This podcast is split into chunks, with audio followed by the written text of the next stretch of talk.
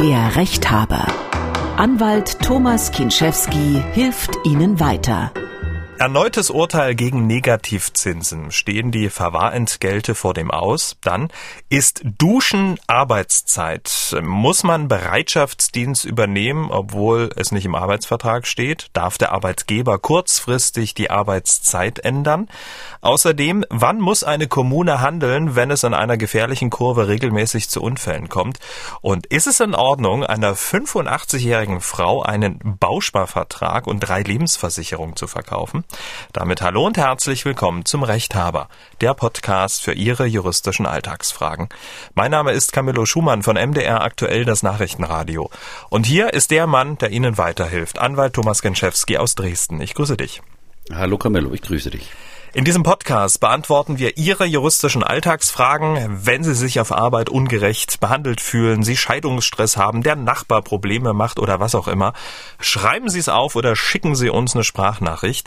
rechthaber@mdraktuell.de ist die E-Mail-Adresse Ihres Vertrauens und die 0172 6380 789 ist die Nummer Ihres Vertrauens für Ihre WhatsApp-Sprachnachricht.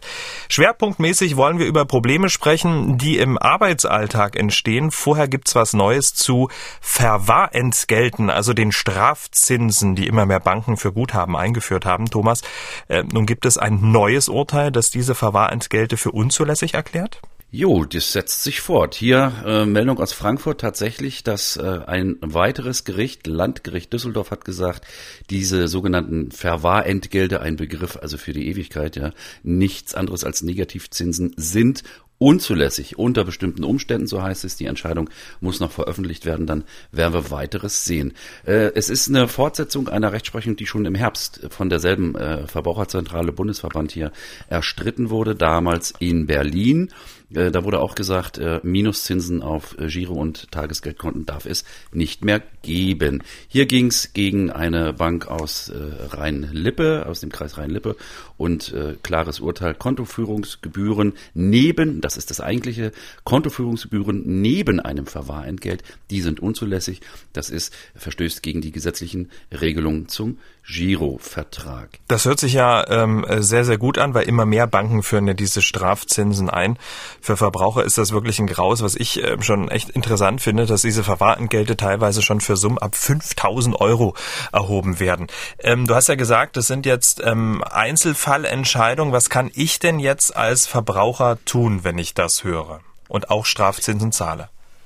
Na, das erste, worauf man kommen könnte, ist natürlich, zahlen mir mal die Minuszinsen zurück. Und da hat jetzt allerdings hier das Landgericht gesagt, aus rein formellen Gründen, die Minuszinsen, die bisher gezahlten, die müssen nicht erstattet werden. Und deswegen, das hätte man gar nicht erwartet, hat die Verbraucherzentrale Bundesverband tatsächlich gegen das obsiegende Urteil Berufung angekündigt, weil sie zwar Recht bekommen haben bezüglich der Unzulässigkeit, aber eben nicht Recht bekommen haben bezüglich der Rückforderbarkeit. Das heißt, ich als Kunde kann nach derzeitiger Rechtslage nur verlangen, dass künftig keine Minuszinsen erhoben werden. Und wenn sie künftig erhoben werden, dann kann ich sie zurückverlangen. Aber für die Vergangenheit bis zu der jetzigen Entscheidung zwischen den Parteien dieses Rechtsstreits kann es nicht zurückgefordert werden. Es läuft darauf hinaus, dass irgendwann mal jemand ein Machtwort spricht. Machtwort ist genau das Stichwort. Könnten denn Verbraucher jetzt hoffen, dass diese Verwahrentgelte komplett fallen werden? Weil bisher waren es ja immer, ich sag mal, untere Instanzen, die entschieden haben, ne? Genau, also Unter- und Landgerichte, Amts- und Landgerichte, die haben da für sich jeder ganz überwiegend zugunsten der Verbraucher entschieden. Letztlich kommt es darauf an, was sagt die letzte Instanz bei uns in Deutschland, und das ist der legendäre Bundesgerichtshof, der irgendwann mal von irgendeinem Oberlandesgericht auf Revision hin sozusagen das vorgelegt bekommen wird. Also der Bundesgerichtshof hat sich damit noch nicht abschließend befasst, weil ihm das eben noch nicht angetragen wurde. Es wird aber damit gerechnet, dass es gar nicht mehr so lange dauert, bis der das irgendwann mal auf den Tisch hat. Und dann erwarte ich, dass wiederum zugunsten der Verbraucher entschieden wird. Das Problem, dass dann die Finanzbranche hat, das möchte ich nicht haben. Okay, wie sieht's denn aus, weil du gesagt hast, du erwartest das? Also wenn man sich so die Rechtsprechung der letzten Monate anschaut, verdichtet sich das, dass der BGH gar nicht mehr anders kann? der Bundesgerichtshof, über dem ist der blaue Himmel. Ja, klar. Der, ich will nicht sagen, macht, was er will, aber es gibt natürlich, es spricht ja einiges dafür, dass so viele Gerichte mit mehr oder weniger derselben Begründung diese Verwahrentgelte neben den Kontoführungsgebühren für unzulässig erachten, dass der Bundesgerichtshof sich über die zahlreichen Rechtsmeinungen der Vorinstanzen einfach so hinwegsetzt und genau das Gegenteil entscheidet. Das ist nur schwer vorstellbar, es sei denn mit einer spektakulären, unabsehbaren Begründung. Okay, und deine Vermutung ist, dass sozusagen wir Verbraucher hoffen können? Ja, ich vermute mal, also erstens ja, Verbraucher können hoffen, aber ich vermute, wenn der BGH sich da mal wirklich mit befasst, er ist ja berühmt für seine Ja-Aber-Entscheidung. Das heißt, es kann durchaus sein, dass er grundsätzlich sagt, diese Verwahrentgelte sind unzulässig, aber, ist jetzt reine Spekulation, für eine bestimmte Zeit oder nicht unterhalb eines bestimmten Betrages, je nachdem, weil natürlich der Bundesgerichtshof da auch einen Interessenausgleich versuchen wird durchzuführen. Denn wie gesagt, wenn das ein Totalverbot von Minuszinsen neben Kontoführungsgebühren gibt, dann ist in Anbetracht dessen, was die Kreditinstitute heute mit dem Geld, was sie verwalten, noch verdienen können, dann könnte das ziemlich viele blaue Augen in der Bankenbranche geben. Wir sind gespannt, wie das ausgeht, werden natürlich hier im Podcast ein Auge drauf haben. Damit kommen wir zum ersten Problem. Der Hans hat uns sein Problem per WhatsApp-Sprachnachricht geschickt an die 0172 6380789. Der Hans, der arbeitet in einem Industriebetrieb mit voll kontinuierlicher Produktion. Das heißt, die Anlagen, die arbeiten rund um die Uhr, können nicht ohne weiteres heruntergefahren werden. Auch kleine Störungen, sagt er, können große Schäden und finanzielle Verluste bedeuten. Darum ist die Wartungsmannschaft auch rund um die Uhr im Einsatz. Jetzt hat der Eigentümer gewechselt und es wird immer mehr Personal abgebaut, um Kosten zu sparen. Darum soll jetzt ein Bereitschaftsdienst installiert werden. So, meine Frage ist nun, kann man uns zu diesem Bereitschaftsdienst verpflichten, auch wenn dazu nichts im Arbeitsvertrag steht und die angebotene finanzielle Vergütung unserer Meinung nach völlig unzureichend ist? Vielen Dank für die Hilfe. So, Thomas, erstmal grundsätzlich, was ist denn eigentlich Bereitschaft? Bereitschaft bedeutet, ich muss im Arbeitsrecht in unmittelbarer Nähe meiner Arbeitsstätte sein, im Betrieb oder unmittelbar daneben im Pausenraum oder in einem Ruheraum, und ich muss in der Lage sein, im Notfall so schnell wie möglich meine Tätigkeit aufzunehmen. Das heißt, er muss sich nicht unbedingt am Arbeitsplatz selbst befinden, also in der Werkhalle, am Hochofen oder was auch immer hier gerade der Fall ist, aber ich darf mich vom Arbeitsplatz zurückziehen, Fernsehen gucken, schlafen und so weiter. Wenn aber jemand pfeift oder die Glocke läutet, dann muss ich aufspringen und sofort bereit sein zu arbeiten. Dieser Bereitschaftsdienst an sich wird ja allgemein immer so als, ja, ich muss da sein, verstanden. Das ist aber nicht alles. Da wird auch ein bisschen fein unterschieden, Camillo. Wie zum Beispiel?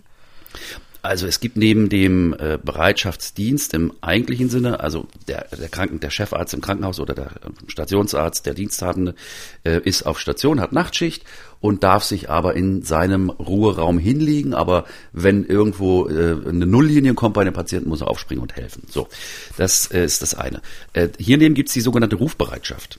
Das heißt, Rufbereitschaft ist dann gegeben, wenn der Arbeitnehmer sich vom Arbeitsplatz entfernen darf, aber rufbar sein muss. Auf Deutsch gesagt, er ist zu Hause, ist auch Samstag, Sonntags, wann auch immer diese Rufbereitschaft vereinbart ist oder sonst gilt, da muss sich arbeitsfähig halten. Das heißt, er darf insbesondere nicht dafür sorgen, dass er auf der Couch einschläft nach dem 17. Bier, und er muss erreichbar sein. Und wenn er denn erreichbar sein muss, dann muss er auch auf Zuruf in die Arbeitsstätte kommen, um dort seinen Dienst zu verrichten. Und davon wiederum zu unterscheiden ist die sogenannte Arbeitsbereitschaft. Das ist aber eigentlich ein Papiertiger, diese Arbeitsbereitschaft.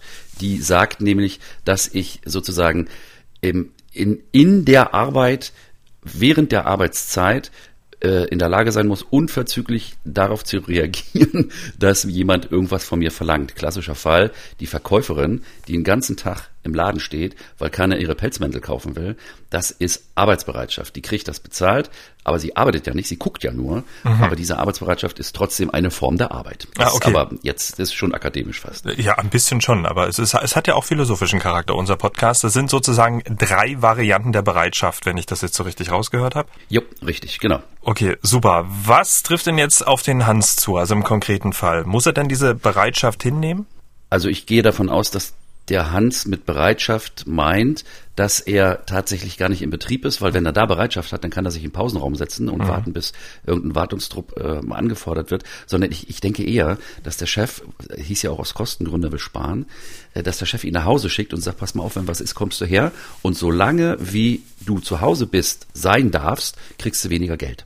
Klare Antwort, das geht nicht. Aha. Zur Leistung von Bereitschaftsdienst, also hier von, ich unterstelle mal Rufbereitschaft, ist der Arbeitnehmer nur verpflichtet, wenn er das im Vertrag vereinbart hat oder es gibt einen Tarifvertrag, der für diesen Arbeitnehmer gilt, in dem diese, in der Version der Rufbereitschaft sozusagen das Ganze geregelt ist. Dass der Arbeitgeber das nicht einseitig vorgeben darf, das ergibt sich so mittelbar aus dem zentralen Paragraphen im Arbeitsrecht, das ist der Paragraph 611, nennt sich, welche Pflichten habe ich beim Dienstvertrag? Und da heißt es wörtlich, durch den Dienstvertrag, Arbeitsvertrag ist ein Dienstvertrag, wird derjenige, der Dienste zusagt, zur Leistung der versprochenen Dienste und der andere Teil zur Gewährung der Vergütung verpflichtet. So. Mhm. Und wenn ich keine Bereitschaft gleich welcher Art vereinbart habe, also versprochen habe, dann muss ich sie auch nicht leisten. Aber wie immer, es gibt Ausnahmen. Zum Beispiel? Die einseitige Anordnung von Bereitschaft oder Rufbereitschaft, die ist möglich, wenn sie sich aus dem Wesen sozusagen des Anstellungsverhältnisses ergibt. Also wenn ich zum Beispiel in besonders gehobener Position tätig bin oder wenn es eben ausdrücklich im Tarifvertrag geregelt ist, jetzt ein Tarifvertrag im öffentlichen Dienst oder Tarifvertrag der Länder oder eben, wenn es im Arbeitsvertrag steht, dann geht's. Aber ansonsten, diese Ausnahmen sind eigentlich gar keine Ausnahmen, denn entweder ich vereinbare es oder ich vereinbare es nicht. Aber eine grundsätzliche Möglichkeit des Arbeitgebers zu sagen, steht zwar nirgendwo, aber du musst trotzdem, das ist Quatsch. Wenn ich dann nicht in diese Bereitschaft gehe, sondern einfach am Arbeitsplatz bleibe, und sage, gib mir was zu tun, dann kann der Arbeitgeber mich weder abmahnen noch bei Wiederholungsfall kündigen. Und also setzt sozusagen voraus, dass es nicht im Arbeitsvertrag steht. Jetzt hast du ja gesagt, wenn es einen Tarifvertrag gibt und da drin steht, dann funktioniert's. Aber wie ist es denn zum Beispiel, wenn es im Tarifvertrag steht, aber im Arbeitsvertrag nicht? Klassischer Fall. Der Arbeitsvertrag ist im Verhältnis zum Tarifvertrag niedergeordnetes Recht oder andersrum formuliert.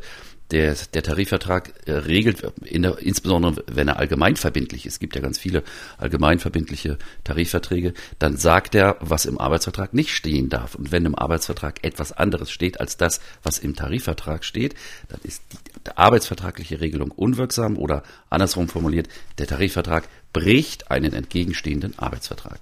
Prima. Hans, wir hoffen, wir konnten dir helfen. Kommen wir zum nächsten Problem.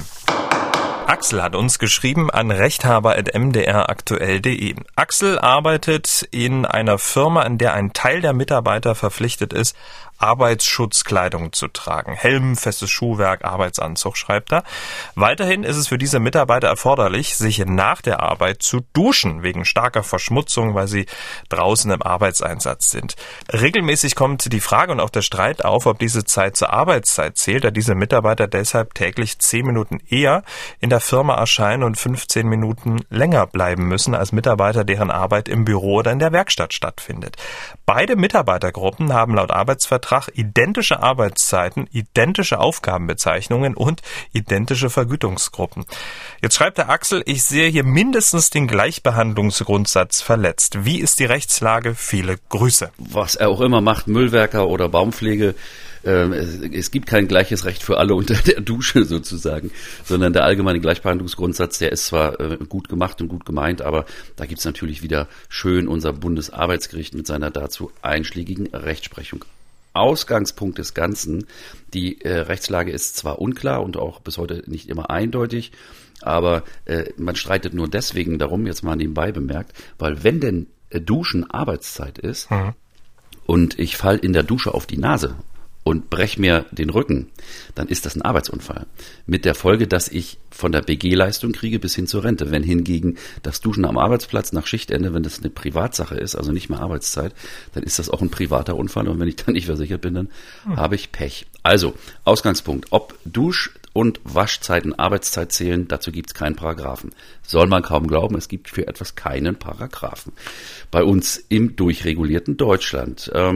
Dusch- und Arbeitszeiten, die können immer dann anfallen aus hygienischen Gründen oder wegen besonderer Verschmutzung jetzt oder wenn Bedarf besteht, weil die Arbeitsstelle besonders schutzbedürftig ist, Reinraumtechnik oder Atomtechnik. Okay, und wann zählen dann Dusch- und Arbeitszeiten zur Arbeitszeit? Das richtet sich wie immer primär nach dem Arbeitsvertrag oder wir haben ihn wieder hier den Tarifvertrag oder auch ganz sehr häufig Betriebsvereinbarung, wo also drin steht, unter welchen Bedingungen Waschzeit, Duschzeit zur Arbeitszeit zählt und das für diese Zeitvergütung zu zahlen ist. Nun stellt sich also die Frage, wenn eine solche Regel nicht besteht. Mhm. Und hierzu hat wiederum unser allwissendes Bundesarbeitsgericht eine ganz klare Jein-Meinung. In der Klasse. Und die da wäre? Ja, ich habe hier mal einen Fall rausgesucht aus dem Jahr 2000. Da hieß es, in Berlin war das, ein Müllwerker gesagt, es sei nötig, mich zu waschen, weil wenn ich auf Arbeit komme, dann muss ich in diesen komischen Anzug da rein, den ich schon hier eine Weile trage. Mit nach Hause nehmen darf ich den nicht. Und wenn ich zurückkomme nach 57.000 Tonnen, die ich heute gemacht habe, dann ist das doch wohl das Selbstverständlichste der Welt, dass ich dann noch duschen darf, bevor ich zur Mutti nach Hause gehe, damit ich da auch frisch und sauber bin. Bundesarbeitsgericht sagt, nein, das Waschen und Duschen im Betrieb zählt nur zur Arbeitszeit, wenn es, ich wiederhole mich, bestimmt ausdrücklich ist in eben entweder Vertrag oder in einem Tarifvertrag.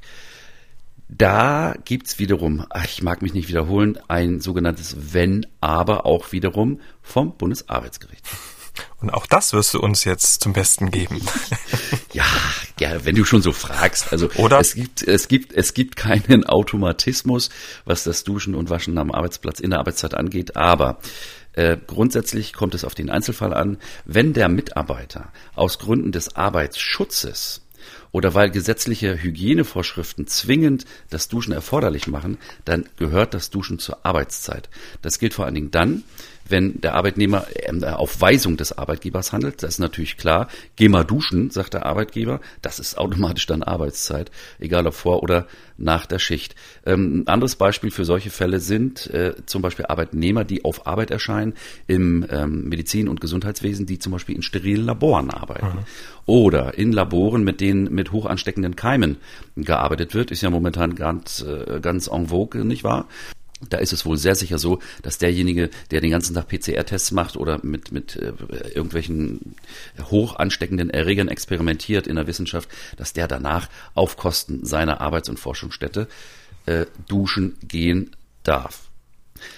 Aber das Ganze mit dem Duschen und Waschen ist ja nicht das einzige Problem, was die Arbeitnehmer so mit ihren Chefsgeld austragen. Da gibt es ja noch ein viel schöneres Thema.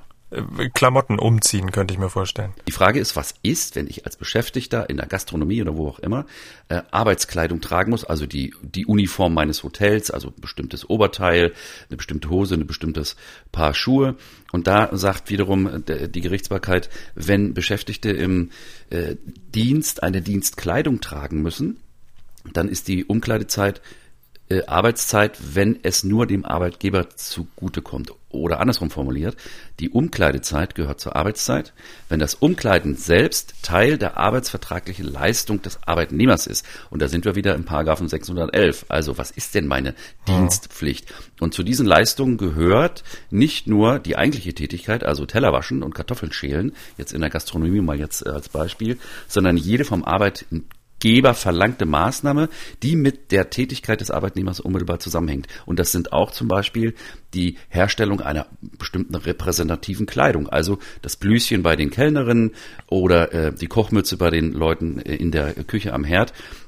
Vor allen Dingen sagt das Bundesarbeitsgericht, wenn die Dienstkleidung besonders auffällig ist, also massiv jetzt Werbung enthält, Firmenlogo, Hotlines jetzt bei bestimmten Unternehmen oder auch Werbung zum Beispiel für das Unternehmen, dann ist das ausschließlich im Interesse des Arbeitgebers. Und wenn dann der Arbeitnehmer gezwungen, in Anführungsstrichen, wird, sich umzuziehen im Betrieb, dann ist das Arbeitszeit. Allerdings gibt's da wieder eine Einschränkung. Eine Stunde darf er nicht brauchen. Also wenn ich mir ein Blüschen anziehe und die Hose wechsle, 10 Minuten Maximum.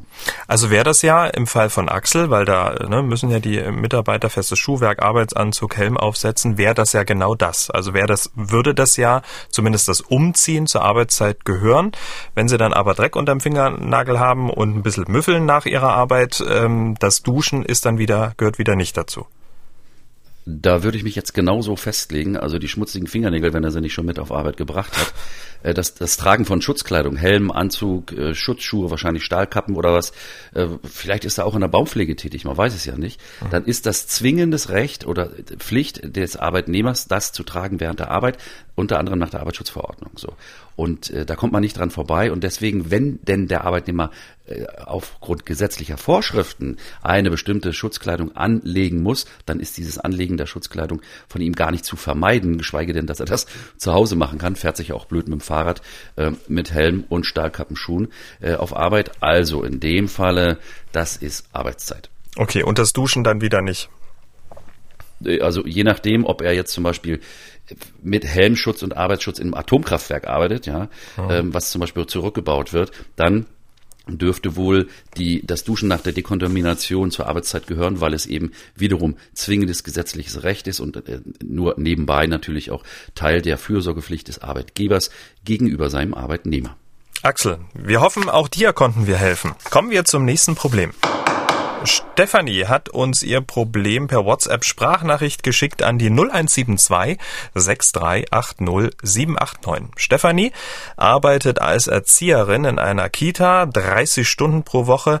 Ihren Dienstplan erhält sie immer am Mittwoch für die Folgewoche, also recht kurzfristig. Dann auch immer mit unterschiedlicher Stundenanzahl und unterschiedlichen Anfangszeiten. Durch den Personalmangel im Erzieherbereich kommt es halt immer wieder zu Ausfällen auch, zu Krankheitsausfällen. Und da ändert der Arbeitgeber ungefragt und sehr spontan die Dienstpläne ab mit der Begründung, wir arbeiten mit Menschen zusammen. Und da muss man halt einfach in dieser Kernarbeitszeit sich bereit erklären oder dies dulden, dass da Änderungen vorgenommen werden. Was mich halt in meinem Privatleben sehr einschränkt. Und da ist jetzt meine Frage, darf das der Arbeitgeber einfach die Dienstpläne einseitig ändern? Und welche Möglichkeiten habe ich, wenn er das nicht darf, dagegen vorzugehen? Dankeschön. Thomas, was sagst du zu diesem Fall? Ist der relativ klar? Also erstmal, Stefanie, schönen Dank für die Anfrage, weil das macht ja gerade ein Feld auf, worüber ich schon lange mal sprechen wollte, nämlich das sogenannte Weisungsrecht des Arbeitgebers. Wenn der Chef im Kindergarten, wenn auch in anderen Bereichen, wo Dienstpläne eine Woche vorher oder was ausgehängt werden, wenn der sagt, oh Mensch, heute ist Not am Mann, komm mal rein oder wisse, heute brauchen wir dich nicht und ruft auf dem Weg zur Arbeit an und sagt, kannst umdrehen, fahr nach Hause. Das sind alles Fälle, wo der Arbeitgeber sein Weisungsrecht ausübt und nirgendwo, fast nirgendwo anders fallen in der Praxis die Rechtslage, die ich gleich erkläre, und die tatsächlich gelebte Arbeitsrechtspraxis so weit auseinander. Zunächst mal zum Weisungsrecht. Was darf der Arbeitgeber? Der Arbeitgeber ist der Chef und der darf sagen, was gemacht wird. Das steht in der Gewerbeordnung, § 106. Da heißt es, Achtung, der Arbeitgeber kann Inhalt, Ort und Zeit der Arbeitsleistung nach billigem Ermessen näher bestimmen. Das hat nichts mit billig zu tun, sondern das ist so ein alter Juristenbegriff. Das heißt, er darf nicht über die Stränge schlagen. Er darf das also bestimmen, soweit die Arbeitsbedingungen nicht durch den Arbeitsvertrag etc. anders geregelt sind. Das gilt auch, nebenbei steht auch im Gesetz, für das Verhalten des Arbeitnehmers im Betrieb. Na gut, muss man wissen. So, jetzt konkret bei Dienstplänen in der Kita. Antwort, eine spontane Dienstplanänderung, das ist die Rechtslage, ist nur mit angemessener Vorankündigungsfrist möglich. Das heißt, eine taggleiche Dienstplanänderung oder von heute auf morgen, das geht nicht. Die Bekanntgabe des Dienstplans ist ja in der Regel so, da gibt es irgendwo ein Brett im Lehrerzimmer, hätte ich beinahe gesagt, also im Erzieherzimmer. Und da steht also drauf, du bist dann und dann dran. Und das abzuändern, hat der Arbeitgeber kein generelles Recht, das innerhalb unbestimmter Fristen zu machen. Es gibt keinen Paragraphen, aber es gibt eine viel beachtete Entscheidung aus Berlin vom Arbeitsgericht, die sagt, Achtung, festhalten, eine Vorankündigungsfrist ist einzuhalten und unter Abwägung aller Umstände ist in der Regel 4 Tage Vorankündigungsfrist angemessen, nicht mehr. Hoppala. Theorie und Praxis klaffen da ja hier weit auseinander, ne? Also das hätte Stefan ja, also das Arbeitsgericht Berlin hat sich das ja auch nicht aus den Fingern gesaugt, und zwar hat es mal über den Tellerrand geguckt und hat ins sogenannte Teilzeitbefristungsgesetz geschaut. Und da gibt's nämlich eine Frist von 4 Tagen, bei denen Teilzeitangestellte sogenannte Arbeit auf Abruf leisten müssen. Paragraph 12 Absatz 2 ist das. Und da hat der Gesetzgeber mal gesagt, was ist denn eigentlich angemessen, wenn ich jetzt herzugerufen werde, wenn ich sozusagen in Teilzeit bin, und da heißt es 4 Tage, um mich privat organisieren zu können, um meine Kinder, wenn es darauf ankommt, anderswo unterzubringen oder Termine und Arzttermine etc. zu verlegen. Das soll generell für alle Arbeitnehmer gelten, so das Arbeitsgericht in Berlin. Aber das ist ja nicht das einzige Problem, was Leute haben, die da so einer gewissen Arbeitszeit Weisung vom Chef unterliegen. Genau so ist es. Das hat Stefan ja auch geschildert. Dann gibt es ja Tage, da muss sie länger arbeiten, Überstunden machen. Oder es sind kaum Kinder da sagt die Chefin dann, tschüss, kannst gehen, obwohl sie eigentlich geplant hatte, länger zu bleiben. Wie ist denn damit umzugehen? Wenn wir jetzt mal die Überstunden nehmen, der Chef darf verlangen, dass ich länger bleibe, aber auch da gilt dieselbe Rechtsprechung, ich nenne das jetzt mal Vorwarnfrist, ja. Wenn Überstunden gemacht werden müssen, dann muss das 4 Tage vorher angekündigt werden. Das klingt jetzt ein bisschen grau und theoretisch, weil der Chef in der Regel, jetzt in der Anwaltskanzlei, es kommen 45 Anrufe und 3 neue Fälle und die müssten noch schnell bearbeitet werden. Da ist es ja normale Praxis, dass man sagt, wissen Sie was, wir machen mal heute bis um 7. Rechtlich ist das streng genommen unzulässig und der Arbeitnehmer darf diesen Wunsch ablehnen, wenn der Chef nicht 4 Tage vorher gesagt hat, pass mal auf, in 4 Tagen kommt so viel Arbeit, da musst du ein bisschen länger bleiben. Wie sieht es jetzt mit dem kurzfristigen Heimschicken aus? Sieht es da genauso aus mit den 4 Tagen? Also das ist noch ein bisschen was anderes. Der Chef darf natürlich mich nicht ohne weiteres, zum Beispiel wegen Arbeitsmangel oder ähnliches, nach Hause schicken und beispielsweise jetzt sagen, du hast heute 4 Stunden früher Feierabend, machst das aber nächste Woche jeweils an 4 Tagen eine Stunde länger ran. Das gilt nicht, das ist einfach unzulässig. Eine Ausnahme gilt nur dann, wenn dringende betriebliche Umstände es gar nicht anders möglich machen, als dass ich nach Hause geschickt werde. Zum Beispiel, ich bin Dreher, Fräser oder CNC-Fachmann und meine Fräsmaschine geht kaputt und ich stehe da und lasse die Schultern hängen. Dann muss jemand kommen, der das heile macht, und in der Zeit darf der Chef mich natürlich nach Hause schicken, weil wenn ich sinnlos rumstehe, dann macht das ja keinen Sinn. Aber entgegen weit verbreiteter Befürchtung, mein Lohnanspruch entfällt dadurch nicht, sondern es ist betriebliches Risiko des Arbeitgebers, dass eine Betriebsstörung eintritt, was kaputt geht oder was runterfällt, ja. Und wenn dann derjenige, der mit dieser Maschine arbeiten sollte, nutzlos ist für den Rest des Tages, dann ist er in einer kommoden Situation, dass er nach Hause gehen darf, wenn er denn geschickt wird, und trotzdem sein Geld bekommt. Es sei denn, der Chef sagt, pass mal auf, du fräst heute nicht weiter, sondern du machst heute mal so Nebentätigkeiten, Lager aufräumen oder Inventur. Das wiederum unterfällt dem Weisungsrecht des Arbeitgebers und das muss dann auch der Arbeitnehmer machen. Die Kita hat ja von Stefanie 6 bis 17 Uhr offen, sie arbeitet 30 Stunden und die Chefin sagt jetzt, naja, in dieser Zeit sollst du mal so ein bisschen flexibel sein. Wie soll sie denn damit umgehen? Ja, tatsächlich, sie muss flexibel sein, und zwar im Rahmen des Dienstplanes. Das heißt, wenn die Chefin den Dienstplan macht, dann hat die Arbeitnehmerin innerhalb der Kernarbeitszeiten, die festgesetzt sind, festgesetzte Dienste auch zu leisten. Aber mal spontan zur Verfügung stehen ist genau das, was wir vorhin hatten. Mhm. Das muss sie gerade nicht, sondern wenn die Chefin sagt, ich brauche dich an dem Tag dann, und es ändert sich da was, dann sagt das Arbeitsrecht, sagt 4 Tage Vorlauffrist, sozusagen Ankündigungsfrist, und in der Praxis ist es dann doch aber meistens eher anders. Okay, unterm Strich, also sozusagen die Stefanie ist auf einer guten rechtlichen Seite, aber die Praxis sieht ja in der Regel anders aus. Was würdest du ihr jetzt für einen Tipp geben, wie sie mit dieser Gesamtsituation umgehen soll? Ja, sie hat recht. Klingt erstmal gut, ne? Ja, super. Also die ultimative Lösung ist natürlich zu sagen, hör mal zu, ich habe hier den Rechthaber gehört hier. Und da hieß es am 7. Februar diesen Jahres, irgendwie musst du das nicht machen, wenn da keine Ankündigungsfrist von 4 Tagen besteht.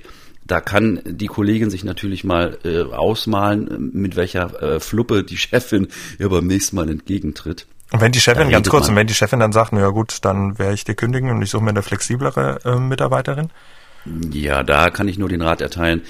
Die Kündigung ist dann zulässig, überhaupt nur zulässig, wenn hier diese 10 Arbeitnehmergrenze nach dem Kündigungsschutzgesetz erreicht ist. Und es braucht dann, wenn das schon der Fall ist, natürlich auch einen Kündigungsgrund. Da gibt es die 3 berühmten Kündigungsgründe: personenbedingt, verhaltensbedingt oder betriebsbedingt. Und egal, wo man es einordnet, wenn jemand sagt, ich mache diesen neuen Dienstplan von heute auf morgen nicht möglich, ist das keine Arbeitsvertragsverletzung. Das heißt, wenn die Chefin deswegen kündigt, ja, verhaltensbedingt, ist ja ein Fall von Arbeitsverweigerung, dann hat die Arbeitnehmerin so richtig gute Chancen, dass diese Kündigung nicht hält. Aber ich sage voraus, auch aus der Erfahrung, in solchen Fällen, wenn das Tischtuch zerschnitten ist, dann mag sie klagen, die Arbeitnehmerin, die Chefin wird diesen Prozess verlieren, aber man will sich nicht mehr sehen, dann redet man über einen Betrag X, der da gezahlt wird fürs Ausscheiden aus dem Arbeitsverhältnis und geht getrennter Wege. Kindergärtner werden händeringend gesucht, wie die Nadel im Heuhaufen. 100%, dass sie rucki zucki eine neue Stelle findet. Stefanie, wir drücken dir die Daumen. Kommen wir zum nächsten Problem. Erika hat uns gemailt an rechthaber@mdraktuell.de. Sie schreibt: Ich bin seit 1. November 2001 freiwillig gesetzlich krankenversichert und versuche seitdem vergeblich, mich bei einer Krankenkasse versichern zu lassen. Mehrere Kassenwechsel blieben erfolglos, trotz Abhilfeversprechen und Prüfung. Zurzeit bin ich bei der AOK Sachsen-Anhalt. Viele Grüße. Camillo, habe ich das gerade richtig verstanden? Ich bin krankenversichert, freiwillig gesetzlich und versuche mich bei einer Krankenkasse gesetzlich versichern zu lassen. Wo ist das Problem? Also ich vermute mal, die Erika will möglicherweise die Kasse wechseln. Da will ich mal kurz was vorziehen. Also sie ist ja in einer der gesetzlichen Krankenversicherungen versichert und dieser Begriff, ich habe Nachteile gegenüber der gesetzlichen Krankenversicherung, das ist ein Widerspruch in sich, das gibt's nicht. Man muss wissen, in Deutschland, die gesetzliche Krankenversicherung ist im Sozialgesetzbuch 5 geregelt und das ist eine Form der Krankenversicherung in Deutschland, neben der privaten Krankenversicherung und zusammen mit der Renten-, Arbeitslosen-, Unfall-, Pflegeversicherung und so weiter bildet das Sozialversicherungssystem. So. Und dieser gesetzliche Auftrag nach SGB V, die Krankenversorgung in Deutschland sicherzustellen, die übernehmen dann eben die Krankenkassen, die sogenannten gesetzlichen Krankenkassen. Also eine eigene staatliche Krankenversicherung als solche gibt es nicht. Es gibt die Gesellschaften, ganz, ganz viele in Deutschland. Ich meine, es sind 109 Kassen, die in Deutschland am Markt sind. Und die wichtigsten sind dann die Ersatzkassen, die allgemeinen Ortskrankenkassen, also die AOKs je nach Region. Dann gibt es noch Betriebskrankenkassen und Innungskrankenkassen und landwirtschaftliche Krankenkassen und die Knappschaft Bahn See. Für alle gilt, versicherungspflichtig sind alle nicht selbstständigen Arbeitnehmer und freiwillig Versicherte. Und die können selbst entscheiden, in welche Kasse sie wollen. Das heißt, wir haben ja das Problem also bei unserer Erika, sie wird offensichtlich daran gehindert, von der Kasse, in der sie gerade ist, in eine andere Kasse zu gehen. Das widerspricht dem Prinzip der freien Kassenwahl. Das gilt für die gesetzlich Pflichtversicherten als auch für die freiwillig in der gesetzlichen Versicherung versicherten Mitglieder. Aber woran kann es denn jetzt liegen, dass sie nicht aus ihrer alten Versicherung rauskommt, um eine neue abzuschließen? Also als möglichen Grund für die Verweigerung der Krankenkasse kann sein, dass sie die Grundsätze der Wechselvoraussetzungen nicht eingehalten hat. Denn der Schlüsselsatz, der hier kam, mehrere Kassenwechsel blieben bei ihr erfolglos. Ich rückschließe daraus, dass unsere Hörerin mehrere Kassenwechsel zumindest mal versucht oder durchgeführt hat.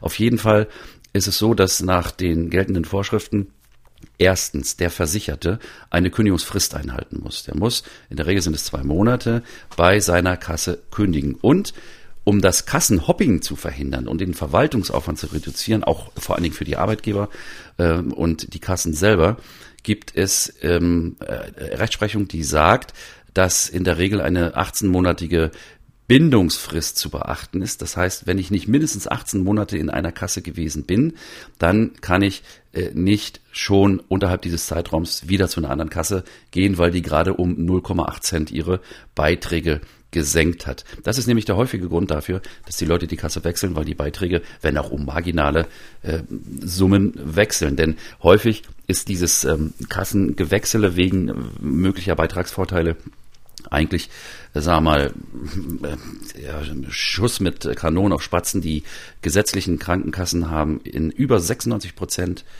identische Leistungen im Leistungskatalog. Sie unterscheiden sich also in nur 4% hinsichtlich der Zusatzleistungen. Und wir wissen ja seit der Änderung des Versicherungsbeitragsrechts, dass der Einheitsbeitrag, den der Gesetzgeber vorgegeben hat, durch einen Zusatzbeitrag der Krankenversicherung ergänzt werden kann zum Gesamtkrankenversicherungsbeitrag. Das ist aber in Summe im Vergleich so relativ wenig, dass sich da so ein Hin und Her und Nachgesuche eigentlich nicht lohnt. Was würdest du jetzt der Erika als Abschlusstipp geben? Einfach aussitzen, warten und dann wechseln? Also sie hat ja auch unter anderem erwähnt, dass sie dort versprochen bekommen hat, wir gucken uns das an und wir prüfen das und so weiter.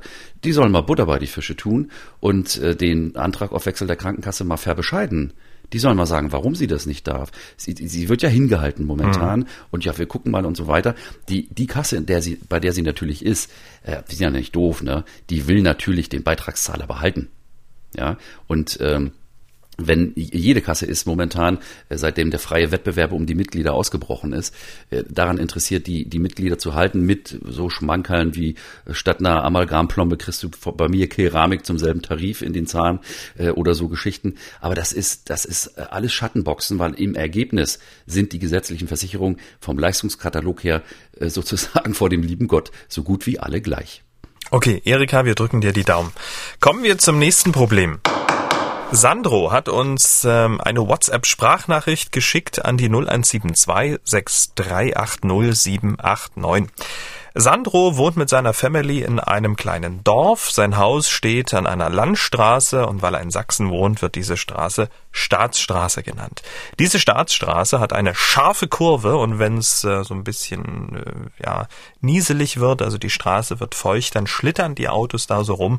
Und gerade eben hat er gesagt, gab es wieder einen Unfall, der zweite innerhalb eines Jahres. Auf Nachfrage beim zuständigen Mitarbeiter des Straßenverkehrsamtes, ob man nicht diese Kurve irgendwie entschärfen könne, bekam Sandro folgende Antwort. Naja, Unfälle sind nicht schön, aber es muss quasi erst was Richtiges passieren, im Sinne von, es muss erst jemand verletzt werden, bevor man da irgendwas macht. Als Papa eines kleinen Kindes und andere Anwohner auch sind uns da hier so ein bisschen die Hände gebunden, da das Dorf als solches sich nicht drum kümmern kann oder will, weil es eben eine Staatsstraße ist. Vielleicht könnt ihr uns ein bisschen helfen oder uns eine Info geben, inwieweit wir berechtigt sind, eventuell sogar den Landkreis auf Unterlassung zu verklagen oder sowas in der Richtung, wie man das nennt. Da bin ich jetzt nur Laie drin, weil es doch immer wieder vorkommt, dass da die Autos rumschlittern um die Kurve und wir da Angst und Bange haben und man uns immer wieder mit fadenscheinigen Ausreden kommt, dass dort alles in Ordnung sei. Danke für eure Hilfe. Tja, der Sandro und die anderen Dorfbewohner haben Angst vor dieser Kurve und möglichen weiteren Unfällen. Was kannst du denn da sagen? Wer ist denn da überhaupt zuständig? Hattest du auch den Eindruck, dass der Sandro gerade die Strecke abgefahren hat? Ja, ich hatte auch den Eindruck, dass er unterwegs schon, ist. Ne? Also ich weiß ja nicht, was er mit Schlittern meint. Wenn es nass ist und man schlittert, da muss man schon richtig zu schnell sein. Und wenn es eine 360-Grad-Kurve ist, kann ich das verstehen. Was genau da jetzt innerhalb der letzten 12 Monate an 2 Unfällen passiert ist, weiß ich nicht. Ich vermute mal Sach- und Blechschäden, Graben gerutscht bei Nässe. Passiert. Aber das Dorf ist raus. Wir reden hier von einem Dorf und das Dorf ist raus, weil hier gibt's, man halte sich fest, natürlich, wo es Straßen gibt, gibt's auch ein Gesetz für Straßen, nämlich in Sachsen das Sächsische Straßengesetz. Und da wiederum ist geregelt, wer denn verantwortlich ist dafür, dass die Straßen sicher sind. Und die Verantwortung für die Sicherheit der Straßen, auch dafür, dass sie instand gehalten werden und so weiter, das nennt sich Straßenbaulast.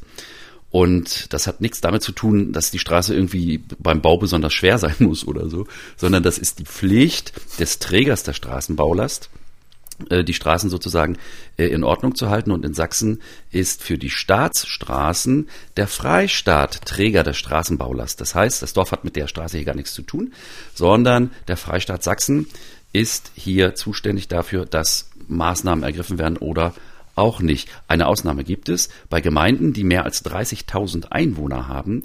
Die werden zum Träger der Straßenbaulast, jedenfalls für den Bereich, wo eine Staatsstraße durch die Gemeinde hindurchführt, also die sogenannte Ortsdurchfahrt. Ja, und die Frage ist nun, was kann denn jetzt hier unser Sandro aufgrund der Straßenbaulast verlangen? Genau, das ist die große Frage. Was? Unterlassung, vielleicht ein Tempo-30-Schild, eine Leitplanke, was auch immer. Da muss man erstmal gucken, was ist denn überhaupt die Straßenbaulast? Ja, und das ist natürlich auch wieder im Sächsischen Straßengesetz geregelt. Und danach heißt es, dass also der Träger der Straßenbaulast alle mit dem Bau und der Unterhaltung von Straßen zusammenhängenden Aufgaben zu erledigen hat. Er hat die Straßen in einem verkehrssicheren Zustand zu halten, notwendigerweise neu zu bauen oder zu erweitern. Auf jeden Fall sind in dem Bereich auch öffentliche Belange und Belange des Umweltschutzes mit zu berücksichtigen. Das Merkmal der Leistungsfähigkeit ist ganz wichtig, denn wenn der Träger der Straßenbaulast die Straße nicht in dem Zustand erhalten kann, in dem sie sein müsste, Stichwort zum Beispiel Schlagloch oder zum Beispiel scharfe Kurve, wo eigentlich eine Leitplanke hingehört, dann sind Sicherungsmaßnahmen zu treffen, insbesondere zum Beispiel eine Beschilderung vor einer scharfen Kurve, wo ständig die Leute gegen den Baum fahren, da muss ein Schild hin, Vorsicht, scharfe Kurve. Und notfalls ist auch eine Reduzierung der sonst allgemein zulässigen Höchstgeschwindigkeit anzuordnen. Aber ich muss unseren Sandro bezüglich seiner Vorstellung, wo er da vielleicht mal den Finger in die Wunde stecken kann, da muss ich ihn so ein bisschen enttäuschen. Warum? Naja, er hat ja gesagt, kann ich Unterlassung verlangen. Also mal jetzt salopp formuliert, er kann natürlich nicht vom Freistaat Sachsen verlangen, dass die Leute mit ihren Autos gegen die Bäume fahren.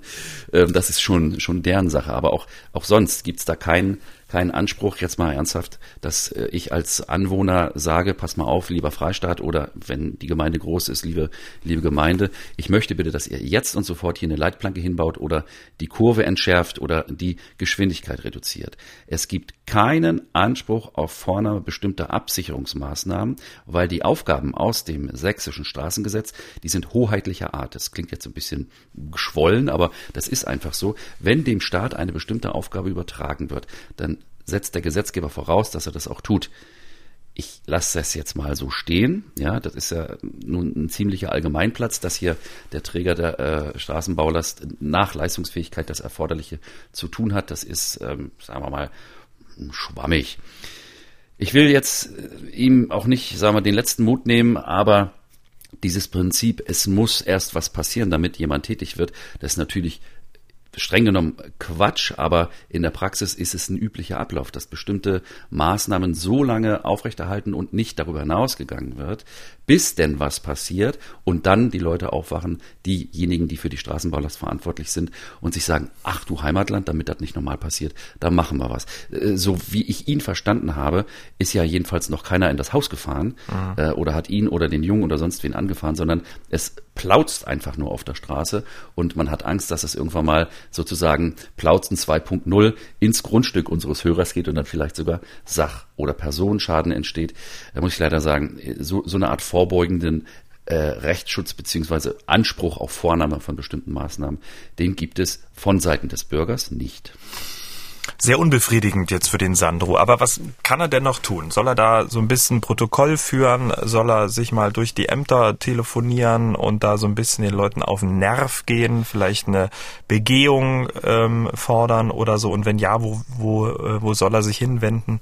Also was kann man dem Sandro jetzt mitgeben? Also möge es so sein, dass in der Gemeinde, in dem Dorf, also Dorffrieden herrscht und der Bürgermeister nicht erst seit gestern im Amt ist oder einer bestimmten Partei angehört. Es ist so, dass er natürlich das Gespräch suchen kann mit dem Bürgermeister, mit der Gemeinde, mit den Verantwortlichen, die da, wenn es denn die Gemeinde ist, aber wahrscheinlich wohl nicht, verantwortlich sind. Ansonsten bleibt ihm nur die Möglichkeit, sich an den Freistaat Sachsen zu wenden. Und da ist wohl eher das Landesamt für Straßen und Verkehr zuständig. Das sitzt übrigens bei mir hier um die Ecke, Dresden-Stauffenberg-Allee, da wo auch das Finanzamt ist.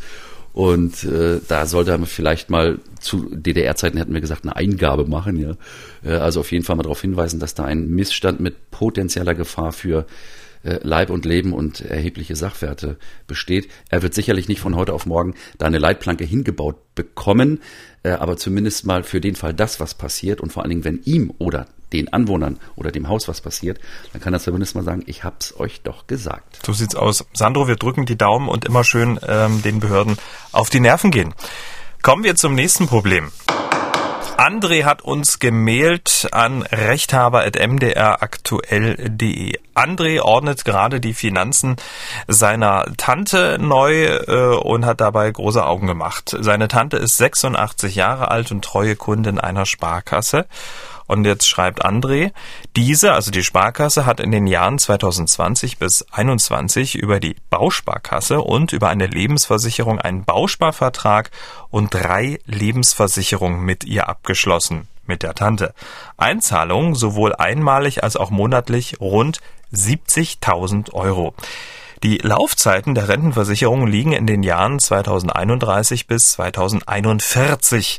Als Begünstigte wurde in allen 4 Verträgen eine Betreuerin der Tante eingetragen. Mittelfristig benötigt meine Tante das Geld für die Unterbringung im Pflegeheim. Meine Frage wäre, wenn sie die Rentenversicherung und den Bausparvertrag regulär kündigt, gehe ich davon aus, dass sie das eingezahlte Geld nicht vollständig zurückerhält, da Gebühren und Abschlussprovisionen angefallen sind. Sollte man angesichts des hohen Alters der Versicherungsnehmerin versuchen, eine Rückabwicklung der Verträge zu erreichen? Und ist es legitim und moralisch in Ordnung, einer 85-jährigen Frau Rentenversicherung zu verkaufen, bei der im Fall des Renteneintritts die Frau so zwischen 97 und 106 Jahre wäre? Für eine Antwort wäre ich dankbar. Viele Grüße. Unfassbar. Also entschuldige den Ausdruck, aber das stinkt. Oder? Das war vom Kopf her irgendwie. Also ehrlich. Ich hatte das schon mal. Da ist einer damals 90-Jährigen eine kapitalbildende Lebensversicherung mit einer Laufzeit von 30 Jahren verkauft worden. Die ist dann angefochten worden, beziehungsweise die hat sich als sittenwidrig erwiesen. In der Richtung könnte das hier gehen. Gehen wir es mal im Einzelnen durch. Grundsätzlich ist es so, dass der André hier wohl auf kapitalbildende Lebensversicherung gestoßen ist. Er bringt ja hier die Begriffe so ein bisschen nicht durcheinander, aber hintereinander. Er schreibt Bausparverträge, Lebensversicherung und die Laufzeiten der Rentenversicherung liegen bei und so weiter Jahren. Also das spricht sehr dafür, dass er umgangssprachlich mit diesen Rentenversicherungen kapitalbildende Lebensversicherung meint, denn die haben zum Inhalt, dass sie im Todesfall die vereinbarte Versicherungssumme an den jeweiligen Bezugsberechtigten auszahlt. Das ist in der Regel die Familie. Hier hat die Betreuerin dafür gesorgt, dass die Bezugsberechtigung im Todesfall bei ihr liegt. Why? So, und wenn im Laufe der Ansparphase dann die Laufzeit erreicht wird und der Versicherungsnehmer lebt zum Auszahlungszeitpunkt noch, ja, dann gibt's halt Kapital. Und hier, so habe ich es verstanden, soll das Erlebensfallkapital, wenn die Tante dann auch 105 oder 106 ist, soll hier der Betreuerin zustehen. Das halte ich für sehr bedenklich. Ganz kurz noch, im Gegensatz zur Kapitallebensversicherung ist die Risikolebensversicherung, das ist eine reine Risikoversicherung. Die Versicherungssumme wird im Todesfall an den Bezugsberechtigten ausgezahlt, nach vorher festgelegtem Betrag, damit zu Beerdigung und so weiter bezahlt werden können. Aber wer kapitalbildend bis 2041, ja, einer 86-Jährigen sowas verkauft, das ist unseriös. Ich empfehle zunächst mal, André, melde dich beim örtlich zuständigen Familiengericht. In den Amtsgerichten sind jeweils Familienabteilungen eingerichtet und dort wiederum gibt es Leute, die sind zuständig für Betreuungen, Vormundschaften und so weiter. Denn die Betreuerin, die ist ja nicht Gott vor der Tante, sondern die Betreuerin hat die Pflicht, sich loyal gegenüber der Tante zu verhalten und, sag mal, ihre auch Vermögensinteressen nach bestem Wissen und Gewissen wahrzunehmen, sich selbst in 3 kapitalbildenden Lebensversicherungen als Bezugsberechtigter einzusetzen, zu Lasten des Betreuten. Das ist nicht richtig. Das ist unzulässig und da kann möglicherweise sogar ein Anspruch gegen die Betreuerin entstanden sein, aber das sollte mal getrennt prüfen lassen. Zunächst mal durch den Rechtspfleger beim Familiengericht, der da zunächst die Erstansprache an die Betreuerin macht, und ansonsten würde ich notfalls sogar zum Anwalt gehen. Zum Schluss noch, hier spielt ja ein Kreditinstitut eine Rolle. Diese Bank, die hätte das doch merken müssen, dass es überhaupt keinen Sinn ergibt, was da gerade passiert. Kann der André mit der Sparkasse nochmal Kontakt aufnehmen? Ja, nicht kann, sondern sollte. Die Verträge sind relativ jung und die Sparkasse hat natürlich gewusst, dass die Betreute hier Verträge eingeht, die aus ihrer Sicht gerade auch was das Kapitalinteresse des Beitragsaufkommen zu Lebzeiten angeht, das liegt völlig außer Verhältnis. Das muss die Bank gesehen haben und die hat natürlich auch die Pflicht, vor solchen rechtlich nachteiligen Geschäften abzuraten. Hier hat die Bank beide Augen zugedrückt und sich die Ohren zugehalten. Ich sehe nichts, ich höre nichts. Vielen Dank fürs Geschäft. Das geht so nicht, sondern die Bank hat eine Fürsorgepflicht auch gegenüber den Kunden und gerade bei betreuten Kunden, die also gesetzlich vertreten durch eine völlig unbeteiligte Person da auftauchen und die Person sich dann selbst begünstigt, das ist nicht in Ordnung. Da gibt es verschiedene Angriffsmöglichkeiten. Das schärfste Schwert, was man in dieser Richtung hat, ist, wenn sich die Verträge als sittenwidrig erweisen sollten. Das heißt also, wenn sie das gegen das Anstandsgefühl aller billig und gerecht denkenden Menschen verstoßen sollten, da ist die Grenze wahrscheinlich noch nicht überschritten, aber es könnte durchaus sein, dass hier Anfechtungsgründe vorliegen, die im BGB im Einzelnen geregelt sind, aber da empfehle ich auch, sich genau anzugucken, wie waren die Umstände des Vertragsschlusses. Mhm. Ja. Hat die Betreute überhaupt gewusst davon? Und nur so als Schlussgedanke, Betreuung ist ein weites Feld. Es gibt im Betreuungsrecht den Begriff des sogenannten Wirkungskreises. Die Frage ist also, durfte zum Beispiel die Betreuerin überhaupt diese Verträge abschließen? Denn wenn sie das nicht getan hat, dann hat sie sozusagen als Vertreter ohne Vertretungsmacht gehandelt und dann sind diese Verträge schwebend unwirksam und unser Hörer kann dann durch einfache Erklärung dafür sorgen, dass die Verträge nicht wirksam werden, sondern endgültig zu Fall kommen. Es bleibt ihm zu wünschen, dass diese Option offen ist, aber ich fürchte, hier sind vollendete Verhältnisse geschaffen.